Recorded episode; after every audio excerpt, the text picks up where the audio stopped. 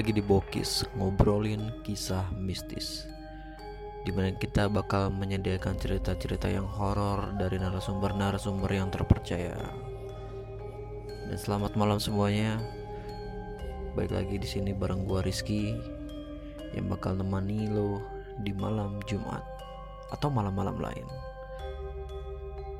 Nah, sebelum cerita ini dimulai seperti biasa, buat kalian yang punya kisah atau cerita horor ataupun yang menegangkan lainnya dan pengen banget di-share, yuk boleh banget. Boleh banget di-share ke kita melalui IGDF kita di @podstick underscore ataupun melalui email di postik@gmail.com.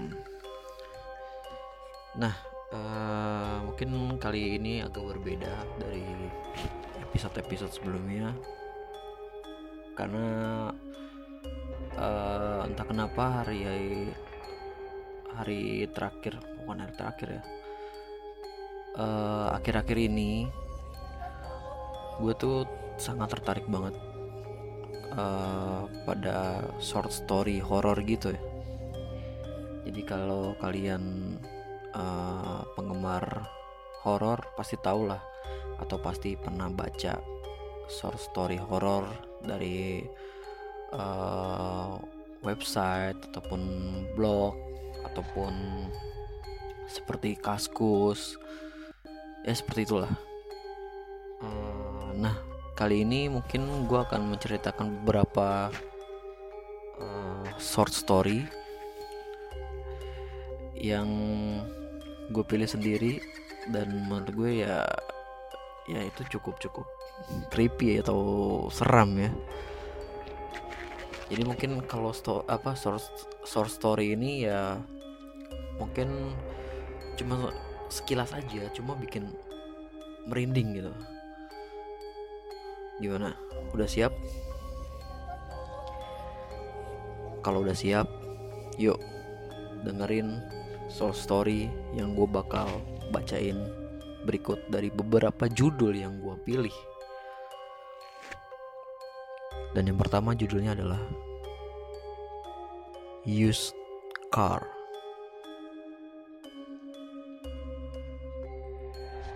Ada satu cerita gue nih. Waktu itu gue baru beli mobil sedan second gitu. Terus gue jalan-jalan pas malam minggu sama teman-teman gue bertiga dan gue waktu itu mau jemput temen gue yang satu lagi di rumahnya. Nah, waktu sampai rumahnya, gue langsung matiin mobil, terus keluar deh. Pas gue mau nyapa nyokapnya temen gue, terus tiba-tiba nyokapnya bilang begini. Kok temennya yang satu lagi ditinggal di mobil? Padahal kita bertiga udah turun semua. Asli, gue langsung merinding. Itu pertamanya. Keduanya, kejadiannya hampir sama persis. Kan gue waktu mau ke waterpark nih, berempat sama teman gue. Terus di situ kita ditanyain sama bapak-bapak yang jaga. Berapa orang neng? Empat orang pak, kata gue. Jangan bohong. Orang jelas-jelas kelihatan lima, di belakang tiga. Saat itu gue langsung turunin kaca mobil belakang. Dan bapak-bapak itu kaget banget.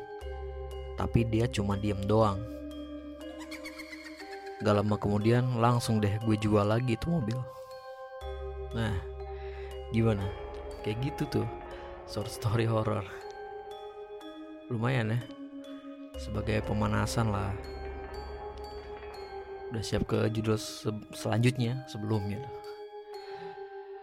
Jadi judul selanjutnya adalah Uncle pakai tanda tanya. Ini cerita tentang tante gue. Jadi malam itu tante dan om gue lagi tidur. Tiba-tiba ada yang ngetokin jendela kamar mereka. Semakin lama semakin kuat ketokannya. Karena takut, tante gue bilang sama om untuk ngeliat siapa yang ketok-ketok.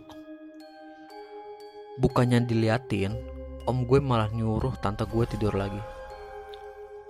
Dah tidur aja Paling juga orang iseng. Kemudian terdengar suara ketokan lagi. Tapi kali ini dari pintu.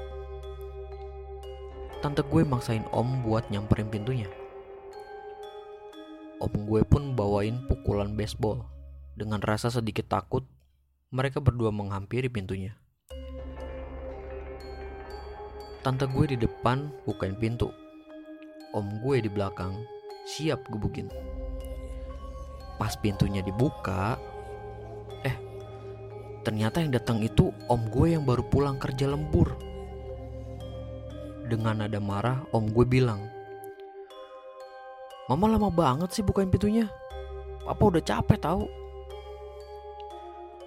Lalu tante gue bungkam seribu bahasa. Kemudian dia ngeliat ke belakang, ternyata nggak ada siapa-siapa. Bukannya papa yang tidur sama mama tadi? Sekian pengalaman tante gue. Dar. Gimana? Udah cukup panas ya? Lagi-lagi uh, short story ini nggak jauh-jauh dari sosok-sosok yang menyerupai uh, seseorang. Aduh. Lanjut ke next cerita yang berjudul Bella. 23 November. Ada seorang cowok namanya Arya, punya pacar namanya Bella. Ceritanya gini. Malam sekitar jam tujuan, si Arya lagi sibuk banget main game. Maklum lah, yang namanya cowok kalau lagi main game fokus sama gamenya terus. Tak lama tiba-tiba si Bella nelpon, si Arya nanya. Lagi di mana? Lagi di rumah. Kenapa? Aku mau ketemu sekarang. Aduh, tar aja deh lagi sibuk. Si Ariel langsung matiin teleponnya. Terus si Bella SMS. Aku mau ketemu kamu sebentar aja. Tapi si Arya nggak ngebales karena asik main game mulu. Beberapa jam kemudian, sekitar jam 9-an, waktu itu hujan deras banget. Tiba-tiba ada yang ketok-ketok pintu rumah si Arya. Dan ternyata yang datang itu ceweknya yang basah kuyup hujan-hujanan. Mau ngapain sih hujan-hujanan ke rumah? Nanti kamu sakit tahu. Si Bella ngejawab, Aku mau ngasih ini, kado dan surat. Langsung si Bella pamit pulang. Pas si Arya mau buka kadonya, ada telepon dari kakaknya si Bella. Kalau si Bella udah nggak ada karena tabrakan dua jam yang lalu. Si Arya kaget banget. Nah, terus yang ke rumahnya tadi siapa? Terus kakaknya bilang, kalau kamu nggak percaya, ke sini aja ke rumah sakit masih ada jenazahnya. Teleponnya langsung dimatiin sama kakaknya si Bella. Pas si Arya ngebuka kadonya ternyata isinya foto mereka berdua dan ada suratnya juga. Isi suratnya Happy anniversary ke satu tahun sayang Jangan nakal ya Mungkin ini yang terakhir aku ngasih kado ke kamu Aku sayang kamu I love you. Si Arya langsung down seketika. Dia shock dan dia ngerasa bersalah banget. Dan sampai sekarang si Arya nggak mau punya pacar lagi. Trauma. Waduh. Ini gimana ya? Ini kalau gue baca juga nyesek banget gitu loh. Nyesek itu campur aduk antara mungkin shock horor atau seram atau mungkin merasa bersalah tapi gue yakin sih ini 80% rasa bersalah sih. Dan nyesel pastinya. Jadi buat lo semua yang uh, punya pasangan tolong hargai uh, mereka yang mencoba membuat lo bahagia. Karena lo nggak tahu seberapa besar upaya mereka untuk membuat lo bahagia tuh quotes dari gua malam ini ya. Uh, jadi kita lanjut lagi ke cerita selanjutnya. Yang berjudul talu gue lagi milih-milih cerita dulu oke? Okay? oke okay, uh, eh, tadi ada berapa ya? Tiga atau empat gitu. Eh ini cerita selanjutnya lah. Judulnya Tears atau air mata. Ini pengalaman gue waktu SMA. Waktu itu gue baru pulang main. Gue lagi capek dan ngantuk banget. Saat itu gue langsung makan, terus nyokap gue bilang kalau dia mau keluar dulu dan dia nyuruh gue jagain rumah. Pas selesai makan, gue lanjut tidur. Dan gak berapa lama Tidur gue keganggu sama suara tangis adik cewek gue di kamarnya. Gue langsung ke, kamar adik gue. Pas gue buka pintu sambil bilang, "Kenapa sih nangis?" Nah, pas gue lihat nggak ada siapa-siapa di kamar adik gue. Dan gue baru sadar kalau adik gue kan lagi sekolah. Gue diem, terus gue lanjut nyari bokap gue di rumah. Nggak ada dan ternyata gue sendirian di rumah. Dah. Lagi-lagi sosok yang eh bukan sih ini bukan menyerupai ya. Cuma ya ya menyerupai suara perempuan seperti suara adiknya. Di rumah lo bayangin aja lo sendirian di rumah tiba-tiba lo dengerin atau mendengarkan atau terdengar suara tangisan seseorang yang pastinya lo anggap tangisan itu adalah suara entah nyokap lo entah uh, orang lain di rumah lo. Dan ternyata nothing man pas lo cek kamarnya itu nggak ada siapa-siapa dan lo baru sadar di rumah lo ini lo benar-benar sendirian. Wow. Oke uh, selanjutnya ada judul Moscow atau masjid lah ya. Aku ada cerita nih dari ketua masjid. Uh, dulu tanah yang sekarang jadi masjid adalah bekas kebun yang pohonnya gede-gede. Kata warga, kata warga sekitar itu tanahnya angker. Akhirnya pohon dirobohkan untuk dibuat masjid. Nah, suatu ketika malam-malam sekitar pukul 23.30 atau pukul jam setengah 12 lah ya. Ada seorang warga yang habis berpergian jauh baru datang ke rumahnya. Nah ternyata dia belum sholat isya.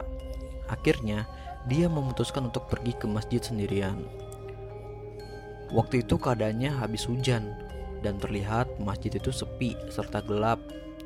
Sama sekali nggak ada orang. Ketika mau ambil wudhu warga tersebut sudah merasakan hawa yang aneh. Akhirnya dia memulai sholatnya. Berhubung sholat isya, jadi dia agak mengeraskan bacaan sholatnya. Samar-samar tapi terdengar di seluruh ruangan karena saking sepinya keadaan masjid. Ketika tiba di akhir surat Al-Fatihah, si warga kaget karena ketika dia menyebut lafal amin dari belakang terdengar ramai banyak yang mengatakan lafal amin juga. Karena si warga agamanya kuat, akhirnya dia melanjutkan sampai akhir sholatnya. Ketika sudah salam, ternyata tidak ada siapa-siapa. Cerita ini nyata. Ya, yeah. ya ini benar-benar creepy ya, cukup cukup creepy. Mungkin uh, eh, gue pernah dengar cerita uh, seperti ini. Cuma ini bedanya pas waktu subuh subuh uh, dia ada di suatu kampung yang terpencil gitu. Uh, pas subuh subuh gelap gitu. Pokoknya itu dia pikir uh, itu ramai sekali. Apa jemaah ya. Jemaah orang-orang yang ingin datang sholat uh, subuh berjamaah di masjid. Dan kebetulan uh, dia itu menjadi imamnya gitu. Nah pas uh, tahiyat akhir pas salam ketika dia nengok ke belakang itu sepi men. padahal dia mengimami sholat yang dia pikir itu banyak orang yang menjadi makmum nah gue nggak tahu dah dan ini kejadian juga uh, pernah uh, pernah dialami oleh bokap gue ya. Uh, yang sama sih sebenarnya sama cerita yang per, apa yang di moskio atau di masjid itu tadi. Jadi ketika bokap gue bener itu sholat isya juga sih sholat isya. Cuma ini bertepatan ya waktunya. Pas sholat isya sekitar jam tujuan lah ya itu memang uh, bokap gue sering di sholat di musola. Jadi musola itu bukan musola apa ya jadi bokap apa rumah gue itu dulunya dulunya di sekolah gitu di sekolahan gitu. Jadi sholat itu di musola sekolahan gitu. Ya kan musola sekolahan kalau malam ya siapa yang mau ini kan mau sholat di situ gitu. Karena warganya cuma ya keluarga gue doang gitu. Nah bokap gue tuh sholat di situ isya gitu ya sama kayak tadi. Baca itu ya melafalkan agak keras lah. Mungkin nggak terlalu keras cuma terdengar. Dan ketika dia walat dolin ada yang jawab dong. Amin. Dengan suara yang datar ya mungkin karena bokap gue imannya kuat gitu ya. Dia terus melanjutkan sholatnya alhamdulillahnya. Cukup cukup creepy cuma hal itu bukan bukan bukan jadi suatu apa ya halangan kalian untuk sholat. Malah justru itu bagian harusnya jadi bagian motivasi dari diri kalian untuk lebih meningkatkan ketakwaan dan keimanan kalian. Dan lebih uh, fokus ya atau tumaninah dalam sholatnya gitu Wih, mantap banget nih gue malam ini. Uh, mungkin satu lagi kali ya satu lagi cerita. Cerita apa ya? Uh, ntar gue pilih dulu. Um, karena banyak.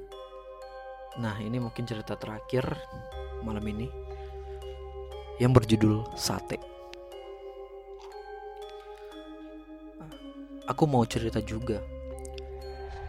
Waktu aku lagi di depan mall Klender yang dulunya pernah kebakaran. Saat itu aku lagi beli sate sekitar jam satu malam. Aku belinya sendirian. Tiba-tiba si tukang satenya nanya, mau yang biasa atau yang lebih gosong? Aku jawab, Biasanya abang jualan sate, para pelanggan pada mesen apa? Banyak yang minta gosong. Aku kaget banget soalnya. Dia langsung nengok dan mukanya gosong gitu. Di situ aku langsung lari dan naik angkot untuk pulang. Ya, ya, ya, ya, ya, ya, ya, ya, ya. Gimana tuh? perasaan kalian kalau jadi dia gitu kan pulang mungkin mungkin dia seorang SPG atau apa ya ya yang lembur lah ya gitu pengen beli sate di deket mall Klender uh, pukul jam satu malam. Terus nanya biasanya uh, oh enggak si abang ini nanya duluan tadi ya. Mau yang biasa atau yang lebih gosong gitu. Terus dia nanya biasanya para pelanggan pesannya yang kayak gimana bang biasanya sih yang gosong lu bisa ngebayangin nggak kalau misalkan dia jawab pas dia jawab gini biasanya biasanya sih pesan yang gosong. Nah dia sambil nengok gitu biasanya sih sambil yang gosong set. Mukanya gosong. Set. Gimana lu nggak nggak serem gitu nggak creepy? Aduh lumayan ya untuk uh, menemani malam ini uh, mungkin cukup sekian malam ini. Itu dia tadi cerita short story atau short horror. Terus dengerin postik di Spotify kalian. Uh, gue Rizky pamit undur diri. Selamat bermalam Jumat